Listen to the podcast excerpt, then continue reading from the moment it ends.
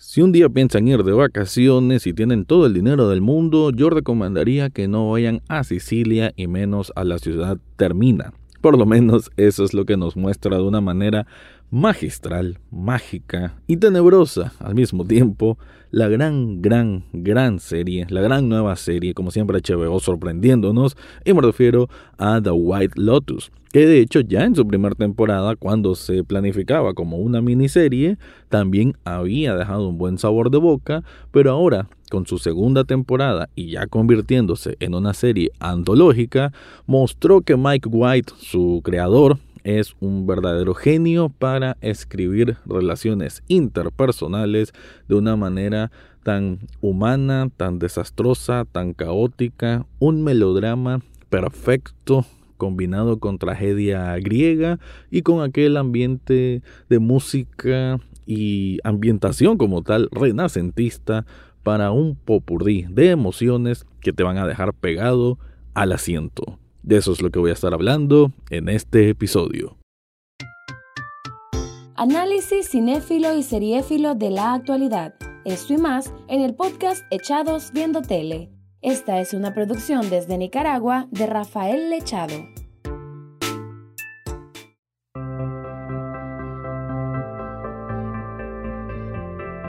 Bienvenido o bienvenida a un nuevo episodio de Echados Viendo Tele, el espacio para escuchar críticas, comentarios, opinión del mundo de las series y algunas veces de películas. Ahora me concentro en esta serie que, sinceramente, bueno, yo hice un conteo de lo mejor del año para el final de 2022, pero no había todavía visto esta segunda temporada de The White Lotus y creo que pudo haberse colado ahí en una posición fácilmente. Es, es complicado la manera de solo explicarlo, ¿verdad? Porque siento que esta es una de esas series que tenés que verla, tenés que vivirla para comprender un mejor su altísimo nivel, pero vamos a hacer aquí el ejercicio. Trata de un grupo de familia, bueno, de personas, más bien no todos son familias, de gente, bueno, adinerada, gringa, que llega a este lugar idílico, ¿no? Este paraíso mediterráneo, ahí en Sicilia, en este hotel que se llama The White Lotus.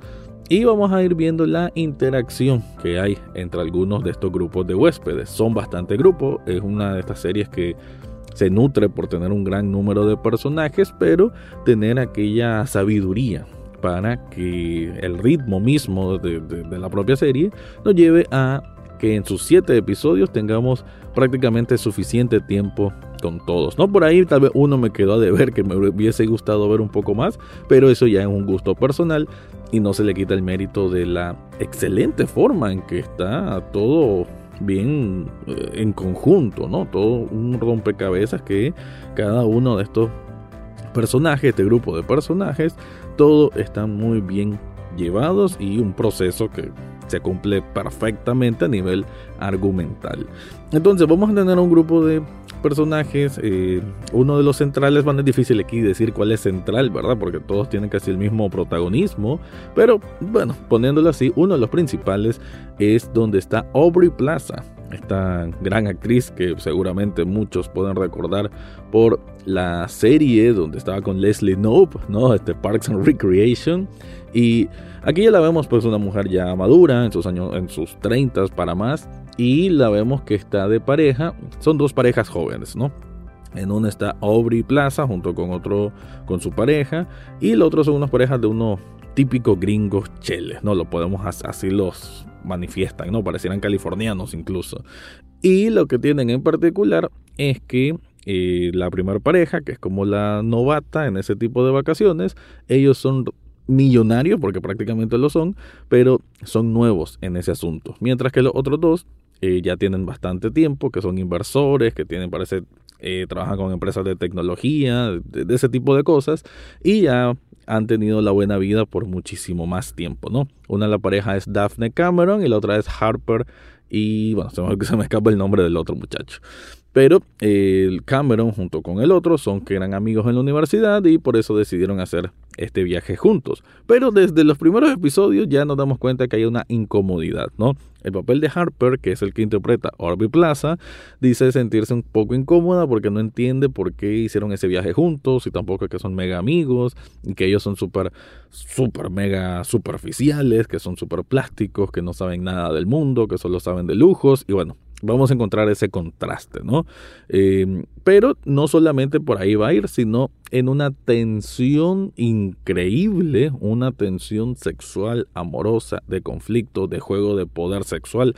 Hay muchas, muchas ambientaciones eh, psicológicas, podemos decir, de esas interacciones, que es el mayor potencial y una maravilla, la verdad que es una barbaridad lo precioso que es ver los diálogos y las interacciones en esta serie. Eso por un lado, ¿no? Que digamos va a ser una de las partes más explosivas de un montón de cosas explosivas que por sí tiene The White Lotus.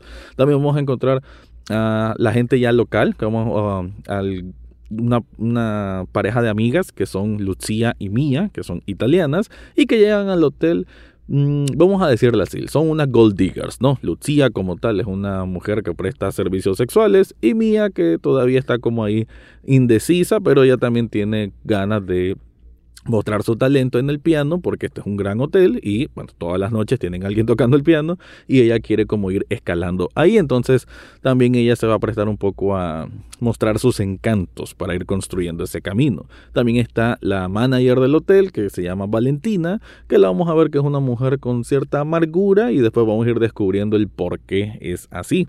Pero entre los otros huéspedes, solo para ir mencionando y dando un mapa general, tenemos a los de Grasso, que es una familia conformada por abuelo, padre e hijo, que en teoría hicieron este, esta incursión familiar para buscar a sus orígenes, ¿no? A unas familiares que supuestamente están ahí porque tienen apellido italiano y están buscando como ese encuentro familiar, pero ellos están pasando por una propia situación, el padre está separado de, la madre, eh, vamos a ver de que en estas generaciones todos son super mujeriegos y que el hijo, el, menor mejor dicho, trata como de diferenciarse de ellos, aunque quizás en su inocencia también oculta algo de privilegio, privilegio blanco como tal. Entonces hay, hay muchos, ¿no? Hay muchos temas que se combinan y que no te los muestran en tu cara y eso creo que es parte de la gracia, la habilidad y lo majestuoso que tiene The White Lotus. Por ahí también tenemos a Tania, que es el único vínculo que tenemos con la temporada anterior, que es esta gran, gran actriz Jennifer Coolidge y que hace un papel muy, muy singular de una mujer ya mayor, bueno, nadando en dinero y que digamos que no está del todo cuerda, ¿no? Y también otros personajes que se van a ir sumando, como el asistente de esta Tania, que es un personaje también memorable, como todos los de esta serie. Así que, bueno, ese es como un planteamiento principal de que todas estas personas van a converger en este mismo espacio, cada quien va a pasar por situaciones personales muy duras, muy fuertes, dramáticas, melodramáticas, peligrosas, porque la serie empieza los primeros cinco minutos en que descubren unos cuerpos en la playa, así que aparecen en, en, la costa, y tenemos que ir como tratando de adivinar quién puede ser el que tuvo ese final fatal por todos los conflictos, por todos los pleitos que hay en todo este grupo de personajes. Pero bueno, voy a ampliarte más al respecto, pero antes te quiero contar algo.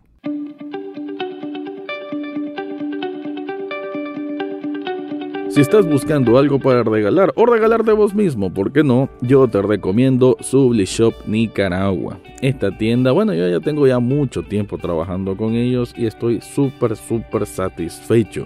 Ahí podés sacar camisetas de cualquier tamaño, de cualquier color, con algún logotipo que te guste, ya sea de alguna banda de rock, alguna banda de metal o, por qué no, el nombre de una película o el nombre de una serie. También muchos artículos con vínculo al anime que el anime cada vez es más popular, ahí lo puedes encontrar en Subli Shop Nicaragua. Y no solamente son camisetas, también hay tazas, también hay hoodies, también hay vasos térmicos, artículos para celulares y mucho, mucho más. Incluso tienen unos pósters ahora que se ven impresionantes porque están hechos en láminas metálicas. En las notas de este episodio te dejo el enlace para que descubras todo lo que ofrecen ahí.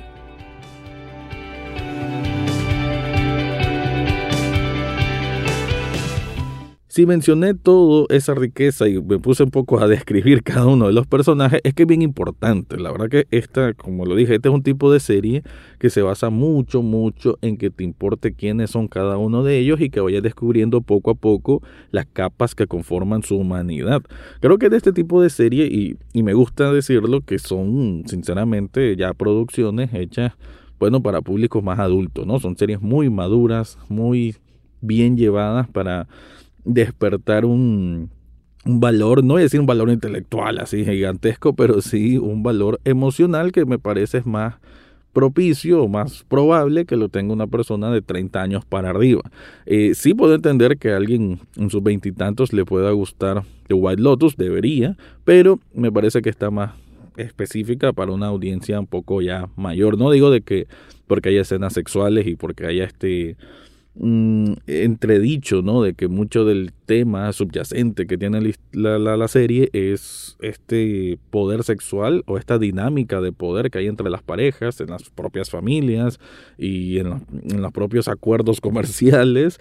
Pero sí, pues me parece que es una serie que aterriza mejor a audiencias que, bueno, ya somos un poco más maduras.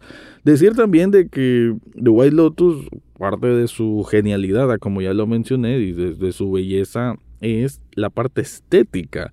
A nivel de fotografía y dirección es una preciosidad, ¿no? Ahí creo que hacen excelente uso de este ambiente de una Sicilia renacentista, con este ambiente también turístico y obviamente con esta impronta de la opulencia, de la riqueza, de, estar por encima de otras clases sociales más bajas. Y, y, me parece que todo esto, porque aquí, y esto mucho se repite, ¿no? De que la, el ambiente en ciertas películas o en ciertas producciones se vuelven en protagonistas. Aquí también lo puedo decir, porque no es solamente de que la propia paleta de colores que se sienta un poco más cálido no significa que solo eso lo haga ya que te transporte a ese lugar, sino que va a tener mucho que ver con con esa efervescencia que vamos a encontrar en muchos de los conflictos internos. Digamos, en la familia de Graso vamos a encontrar que el papá de pronto él es obsesionado con el sexo y que eso le, trae problemas y le ha traído problemas. Entonces vamos a ver conversaciones muy profundas, pero al mismo tiempo muy casuales o, o muy realistas, más bien debería decir, en donde vemos ese conflicto, ese ese, ese cruce de palabras entre abuelo, padre e hijo que se hace de una forma muy inteligente y muy creíble. También por parte de la astucia o la inocencia que pueda haber entre Lucía y, bueno, y algunos de los personajes con los que se va a relacionar y sobre todo también con Tania y un grupo de gente que va a conocer que la va a llevar a vivir unas aventuras peligrosas y turbias. Y quiero quedarme con esta palabra porque sinceramente cuando yo se le recomendé a un amigo esta serie dije, tenés que verla, pareciera algo normal al principio, pero cuando se vuelve turbio es impresionante, ¿no? Y esto, ese ambiente turbio, pesado, de, que sentís el peligro en el aire y aquella música, wow, eh, la música que tiene de White Lotus segunda parte es impresionante. Ya lo tenía en la primera. La música juega un papel fundamental, así como la ambientación. Me parece que tanto a nivel de fotografía como a nivel musical es, bueno, algo que encuerpa de una manera formidable lo que está contando. Creo que la trama y el argumento, por más que tiene actuaciones 10 de 10 prácticamente todos, pero creo que no sería lo mismo. La serie misma no sería igual si no tuviese esa música que que siento que hasta te va elevando el ritmo cardíaco. Cuando digo de que es una serie que te va a dejar pegado al asiento, no lo digo en vano.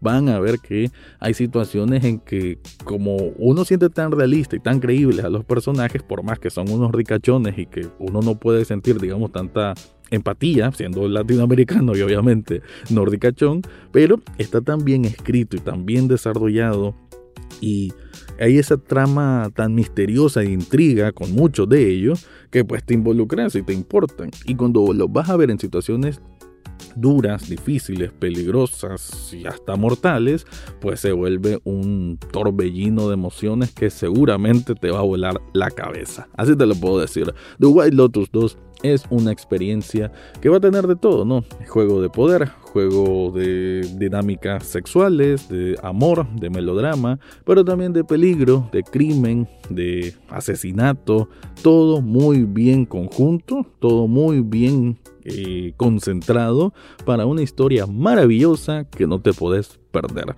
Con eso me despido, te recuerdo que Echados Viendo Tele también es un programa de televisión, está los sábados y domingos a las 9 de la noche en Canal 8. Ahora sí me voy, ese fue mi review de The White Lotus, segunda parte. Eso fue todo por hoy en Echados Viendo Tele. No olvides suscribirte desde tu sitio favorito, ya sea Spotify, Apple Podcast, Google Podcast o hasta en YouTube. En las notas del podcast encontrarás el acceso a Facebook, Twitter e Instagram. Gracias por escuchar y serán hasta la próxima semana.